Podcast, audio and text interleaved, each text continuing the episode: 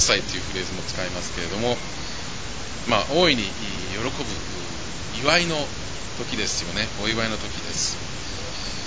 まあ、何を祝ってるのかっていうのがたまに、えー、疑問になってしまうことがあります。イースターのこの意味っていうのが何なのか。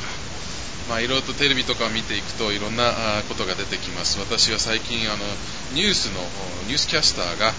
イースターは春を祝う時だというフレーズをしたのを聞いたんですね。まあそういう見方もあるんですね。3月か4月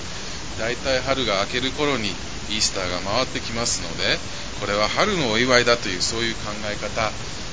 春を祝うという考え方も、まあ、一般的にあるかなということです。考えてみたらイースターに関わってきていることっていうのはイースターバニーとかイースターエッグとか、えー、イースターあひよこですか。いろんなそういうのがあるんですけどなんかそれらも春関係から来てるものじゃないかなと思うんですね。もともとは、えー、まあ、春のお祝いというところからそういう考え方も出てきたのではないかと思います。でそれらが悪いわけではないんですけれどもまあ下手をしてしまうとそれらがイースターのポイントになってしまっててイースターの本当の意味っていうかそれを私たちは、えー、忘れてしまう。もしくは一応覚えててももうそこから焦点が外れてしまう可能性があるかもしれません。やはりイースターの時にはイースターはどういうのなのかイースターの意味は何なのかイースターの目的は何なのかイースターに対してどういうふうに応答していく必要があるのかとかそのようなことを私たちが覚える必要があるのではないかと思うんですね。すで、にこの礼拝ではイエス様のことを称えています。イースターはイエス様イエス・キリストが救い主が死からよみがえったその日ですよね。それを祝う時です。イエスは私たちの罪を背負って十字架の上で死んでくださりそして墓に葬られた後よみがえった死に打ち勝った勝利の朝だということです。まあ歴史上そして特にクリスチャンのにとってはとってもとっても貴重な一番貴重なイベントを私たちは実は今日祝ってるわけなんですね。イースターを通して救いとそして永遠の命の保証が与えられるということです。今朝の説教の題イエスはよみがえられた。それでっていうなんかちょっとまた変なタイトルをつけてしまったんですけれども、まあ、イエス様がよみがえったという事実をまず考えるんですけどそのじゃあそれにどう応答するのかその続きは何なのかっていうのを、まあ、皆様と一緒に少し考えていきたいなと思うんです。イースターに対してこのイースターのイベント出来事に対して私たちはどういうふうに応答していくのかこのイースターに基づいてどういうふうにこれから歩んでいくのかそれを皆様と、えこのマタイの28章を中心として見ていきたいなと思うんですね。まあ、イースターのストーリーあちらこちらあの福音書には、え記録されています。でディテールがそれぞれ少し違ったり、まあ、ある福音書はもっとディテールを入れたり、えー、ある福音書マルコなんかは本当に一言という感じなんですけれども、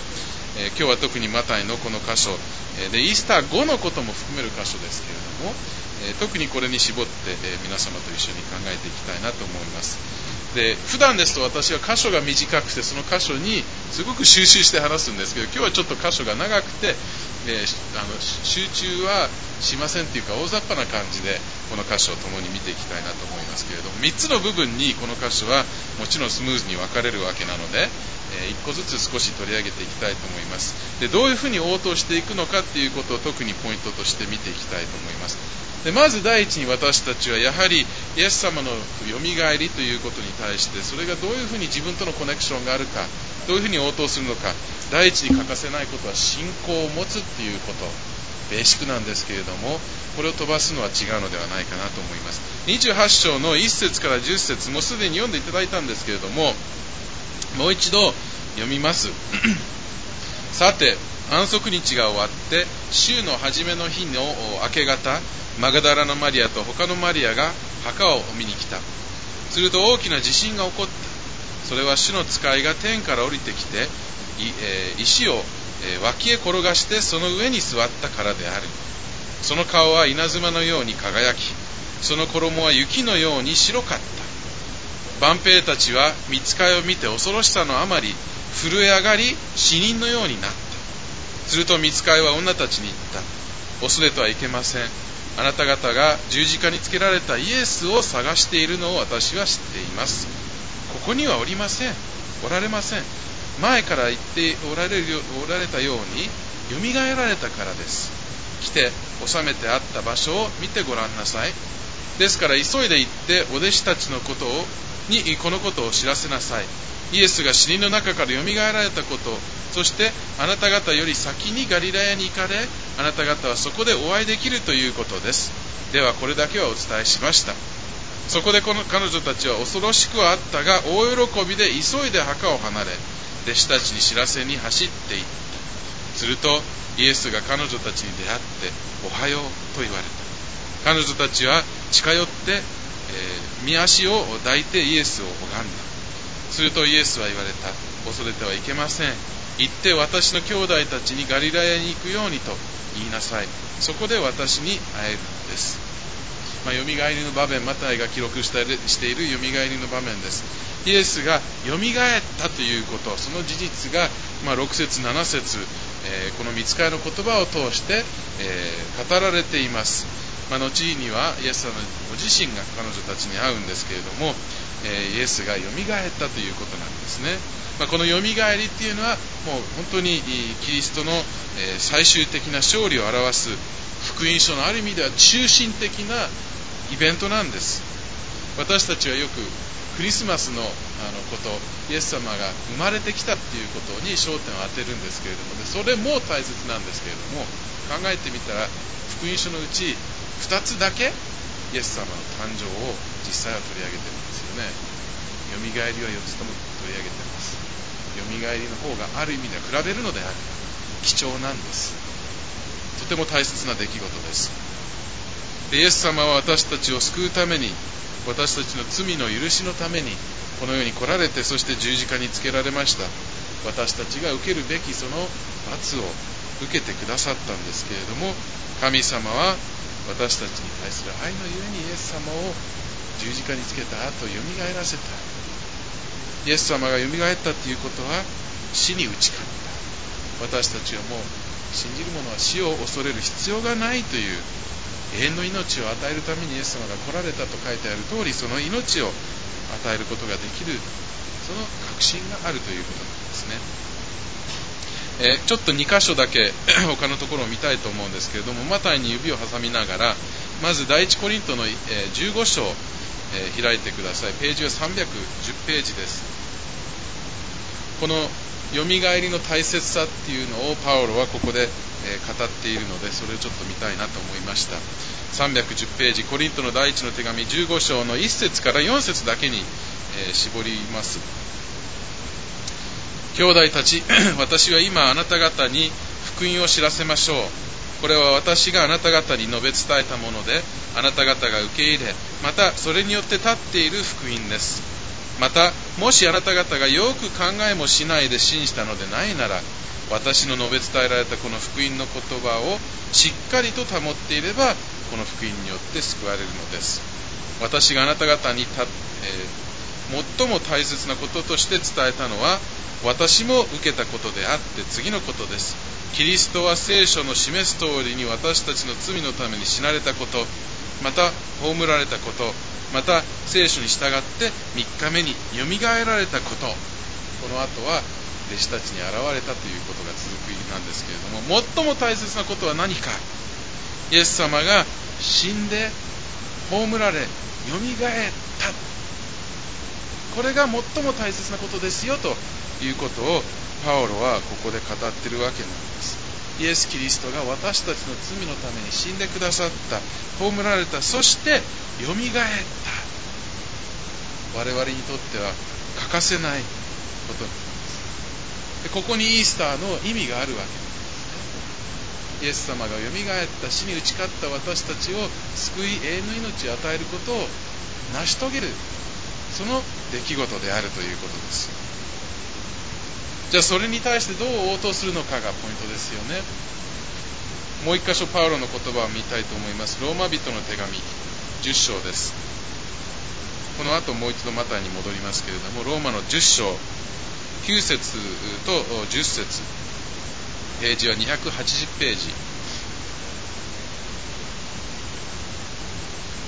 なぜならもしあなたの口でイエスを主と告白しあなたの心で神はイエスを死者の中からよみがえらせてくださったと信じるなら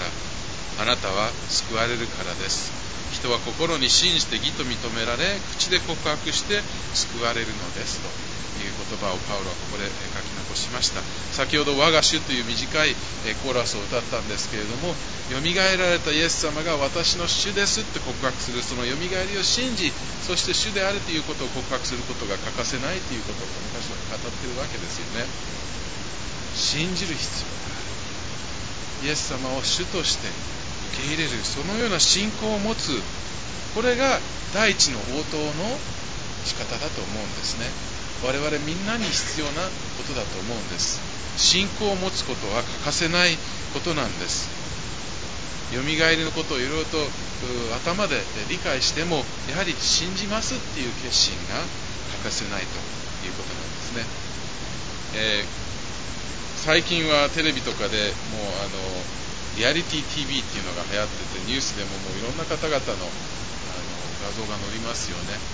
イエス様のよみがえりの場面は記録されてませんよね。よみがえった後、あの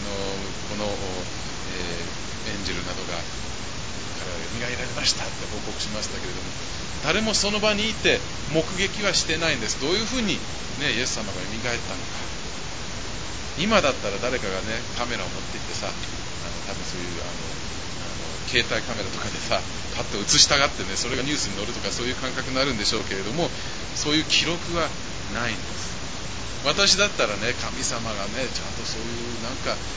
目で見えるような記録を残してればみんな信じるからいいじゃないと思ってしまうんですけれども聖書にはそれは信仰では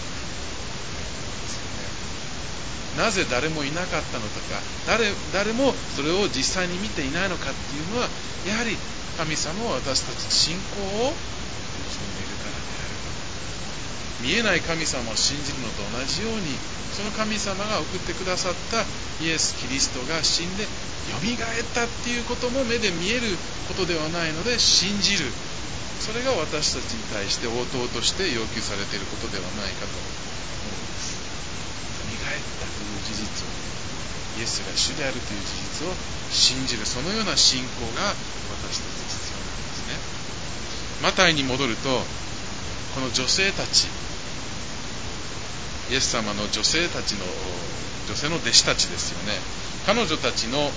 応答がある意味ではそれを表しているのかもしれません。もちろん信仰というフレーズがないんですけれどもメッセンジャーからの言葉を受けた時に8節そこで彼女たちは恐ろしくはあったが大喜びで急いで墓を離れ弟子たちに知らせに走っていったと書いてあります。でこの恐ろしくはっていうフレーズですけれども訳し方が難しい言葉であってある意味では恐れを持ってっていうかあの尊敬的な恐れを含める言葉なので必ずしも怖いっていうことではなくその恐れ恐れっていうか尊敬を持って神様の偉大さとかそれに対する考え方だと思うんですけれどもそれと大喜び。まだイエス様と会ってませんよ。ただ見つかいが来てね蘇ったよっていうニュースに対して彼女たちは恐れを持って喜んでいる。これこそ信仰じゃないでしょうか。彼女たちは信仰を表したんです。まだイエス様を見ていないのによみがえったという事実を知って喜んでいる。そして神様の凄さを恐れている。そのような信仰を私たちに彼女たちは見せているんですね。神様私たちに同じことを望んでいるんではないでしょう。かイエス様がよみがえったという事実に対して私たちも実際にそれは見えて見れ見えれないことだし科学的に説明しようとしてもできないことですけれども神様のなさることを信じるイエス様がよみがえったということを信じる信仰を私たちに望んでおられる。イースターのイベントイエスのよみがえりに対するまず一番貴重な応答は信じることである。このような信仰を持つことだということです。まさしく我が主よみがえりしイエス我が主という告白が私たちに望まれていることです。まあ中には信じることができないそういうふうに応答することができない方々はもちろんいます。それがこのマタイの次の部分にあるわけですよね。私はこのマタイの箇所のこの部分がなんか好きって言ったら変ですけれどもどうしてもこの人たちの反応っていうか応答の仕方は面白いなっていうそういうふうにとってしまうんですけど11節から15節。女たちが行き着かないうちにもう数人の万兵が都に来て起こったことを全部祭司長たちに報告した。そこで祭司長たちは民の長老たちと共に集まって、えー、協議をし兵士たちに、えー、多額の金を与えてこう言った。夜私たちが眠っている間に弟子たちがやってきてイエスを盗んでいった。というのだ。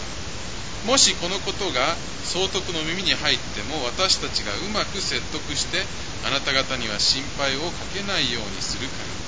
そこで彼らは金をもらって指図された通りにした。そこでこの話が広くユダヤ人の間に広まって今日に及んでいると万兵たちが戻ってきてどうしよう。結局最長たちもこの事実に対して信じるっていう応答はできません。もともとイエス様を十字架にかけた人たちですよね、えー、そのままにはしておくこともできないしどうしようって言ったらでたらみの話を作り話をここで、えー、立てて、まあ、お金ももちろん出す。この人たちはユダにお金をあげた人たちですからお金がやはり口を聞くというそういうような感覚の人たちですよね。万兵たちにもお金を出して、えー、結局は、ー、嘘をつかせるわけです。不思議ですよこれは。どれくらいの大金だったんでしょう。ローマ兵がね万兵をして眠ってしまったっていうんだったらすぐに死刑ですよ。この万兵たちはこれ引き受けてるのに命はとっても危ないところにあるんです。でも相当のお金をもらってるんでしょう乗ってるわけですよね。まあ、最首長たちも何とかするっていうふうなことは言ってますけれども結局これは嘘を通してこれが事実ではないというそういうような嘘を立て上げていくそういうような反応の仕方なんですね。でその嘘を残念ながら信じた人たちがたくさんいたということです。問題は嘘っていうのはねどっかでバレちゃうことになりますね。あの私の大好き映画の一つが黒沢監督の影武者なんですけれども武田信玄も、ね、影武者ですよね。信玄が殺されたっていうのを敵たちには知らせたくないので影武者を立てるんですけれどもでみんなね似てすぎだから気づかないけれどもでも馬と孫は騙せないということで馬が特に、えー、本物の、武田信玄ではないということを表して結局はその事実が分かったっていうそういうのが出てきますけれどもこの人たちの嘘も同じであると、まあ、信じた人たちがたくさんいるけれどもその嘘が2000年後ずっと続いてるわけではなくて真実の方がもちろん通ってきてるわけです。今でもイエス様のそのよみがえりを、えー、隠そうとか嘘として、えー、考えたい人たちもいますけれどもそれは無理なことだということなんです。今日私たちは人の働きのスタートのところ2章を孤独の時に読みました。弟子たちはもう本当に命がけでこの事実を信じてそれを告げていますよね。あの2章はペンテコステの日の話です、まあ、50日後もちろんイエス様ともちろんその後よみがえり後の後会ってるんですけれども彼らはもうイエス様のことを語っています。人の働きを続けてみると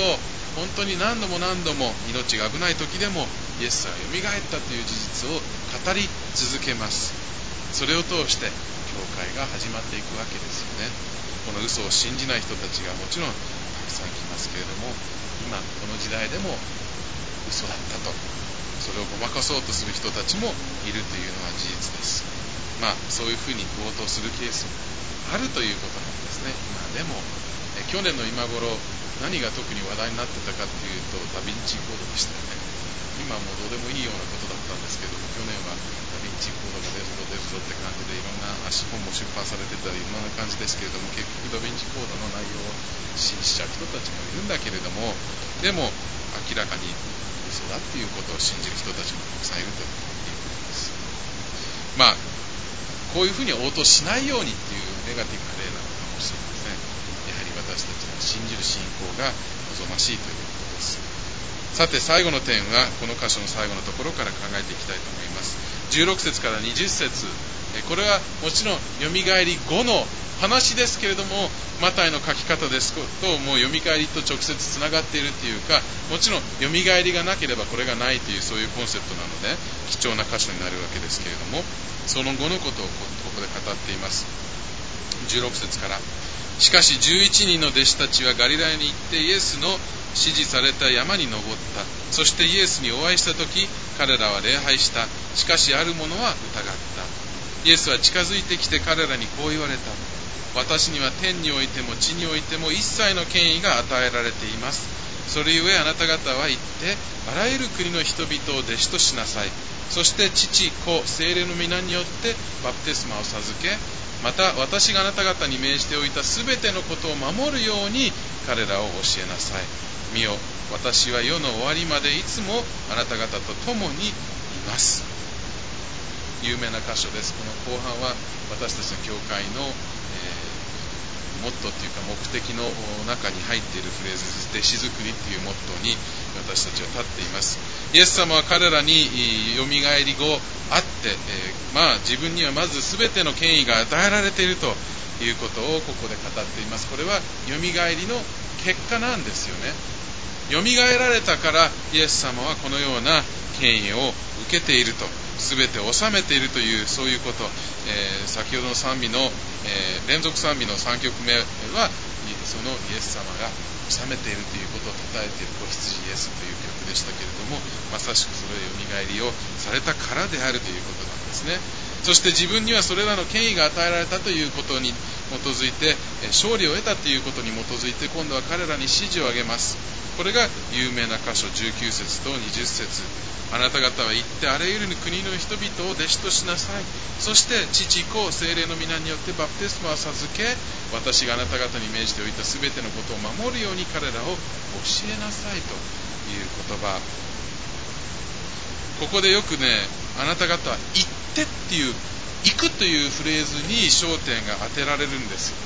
でこれはなんか宣教師の使命で宣教師に行く人たちにだけに対する言葉だというふうに取られているんですけれども実はギリシャ語の文法ではこの「行って」っていうのが命令形ではなくって、えー、実はその後の弟子としなさいが命令であってこれは本当は直訳ですとあなた方は生きながら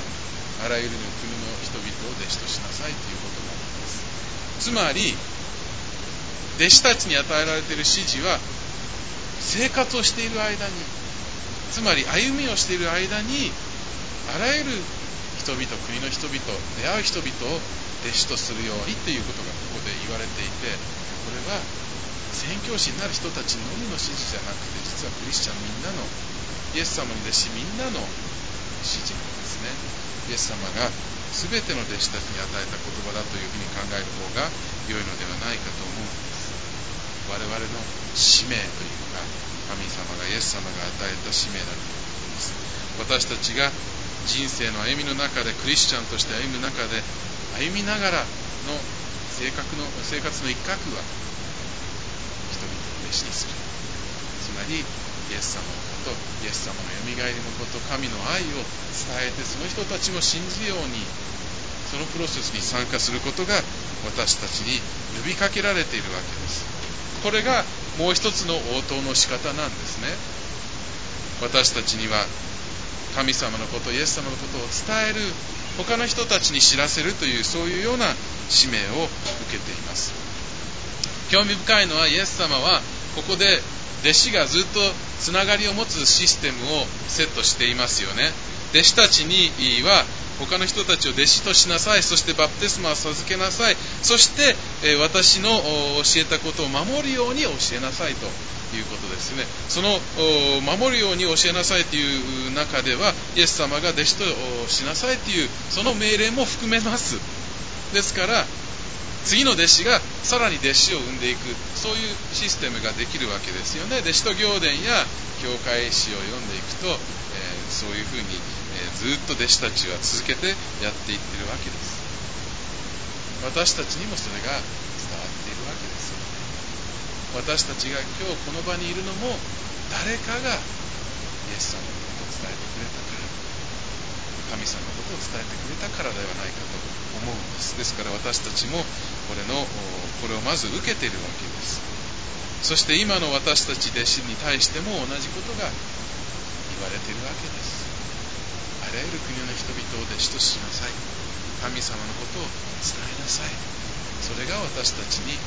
望まれている。よみがえりに対する応答の仕方ではないかと思います。ある意味ではこれの一番良い例特に福音あのよみがえりを考えるときに良い例はさっきの女性たちではないかなと思います。もう一度その8節に戻りましょう。28章の8節。そこで彼女たちは恐ろしくはあったが大喜びで急いで墓を離れ弟子たちに知らせに走っていった。まあ、もちろん弟子たちはもうすでにイエス様と関係を持っている人たちだけれどもよみがえりのことはまだ聞いてないんですよね。彼女たちはもう喜んでいる恐れ恐れの状態の時に信仰を持った時に伝えるっていうことに走っていくそういう状況ですよね。そしてイエス様と会った時もイエス様が「はい行きなさい」と最後に言うわけですよね。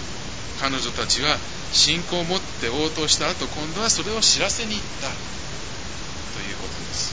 で弟子たちもそれを受けて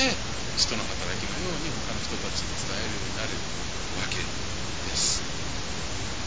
彼女たちの模範が私たちの模範でもあるのかもしれない私たちにも信仰を持つことがまず望ましいことであって信仰を持った後イエス様を救い主として信じた後今度はイエス様のよみがえりイエス様に対する信仰のことを神様のことを周りにいる他の人たちに伝えてその人たちもイエス様の弟子になれるようにそのプロセスに参加することを神様は私たちの望んでいるのではないしょうか私たちが信じたことそして体験したことを今度は他の人たちに分かち合う。信仰を持ってそしてそれを伝えていくシェアしていくことではないでしょうか。イエス様の最後の言葉がその中で特に貴重ではないでしょうか。28章の最後の節20節の最後の言葉。見よ私は世の終わりまでいつもあなた方と共にいます。よみがえりの最終的な結果はイエス様がいつも私たちと共にいるということです、まあ、これは精霊を通して実現されたかもしれません。精霊が私たちの心に住んでくる。でもイエス様は私たちを見捨てることはない。私たちといつもいて私たちを支え私たちを導き私たちの本当に最も素晴らしい友達になってくださるということを聖書は教えています。本当に親しい関係を持つことが可能になるわけですよね。よみがえられたからこそイエス様も生きていて私たちの心の中で生きてくださるお方であるということです。素晴らしい慰めですよね。どんな難しい時どんな悩み事がまたどんなに自分の信仰をシェアするのが難しくてもイエス様が共にいてくださる。力を与えてくださる。私たちに必要なことを可能にしてくださるという約束です。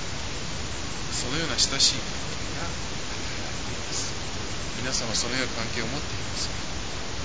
イエス様はそのような形でリレーションシップを持って信じているでしょうか。イエス様は私たちの罪のために死んでくださりそしてこの事実を信じて本当にイエス様を主と告白した時に私たちはこのような関係を持つことができます。信仰という応答ができるわけです。そしてその信仰を持った時には次はその事実を自分が体験したことを伝えていく。このような応答も私たちに神様望んでいるわけです。もちろん信じない人たちはいます。嘘だという人たちもいます、えー、これは春のただのお祝いだというふうに言いたい人たちもいます。けれどもでもそれが神様が望んでいる応答の仕方ではない信じてそしてその信じていることを今度は伝えていくような歩み方です。イエスはよみがえられました。そのよみがえりの事実に基づいて信仰を持ってイエス様のことを伝えながら共に歩んでいこうではありません。それがそれでの続きのことではないかと思います。共にそういう歩みを心がけていきましょう、え最後に一言お祈りをして終わらせたいと思います。天にいらっしゃる私たちの父なる神様今朝のこの言葉をありがとうございます。またイースターの事実を感謝します。イエス様がよみがえられました。イエス様は私たちの罪を背負って十字架の上で死んでくださり葬られたのですけれどもそれで終わりではなくよみがえったことによって私たちは命を永遠の命を得ることができるという約束がありがとうございます。そのようなよみがえりの事実に対して今日あなたが私たちに望んでいることを教えてくださったこともありがとうございます。主よどうか私たちが心からあなたを信じあなたのよみがえりを信じイエスを主と告白し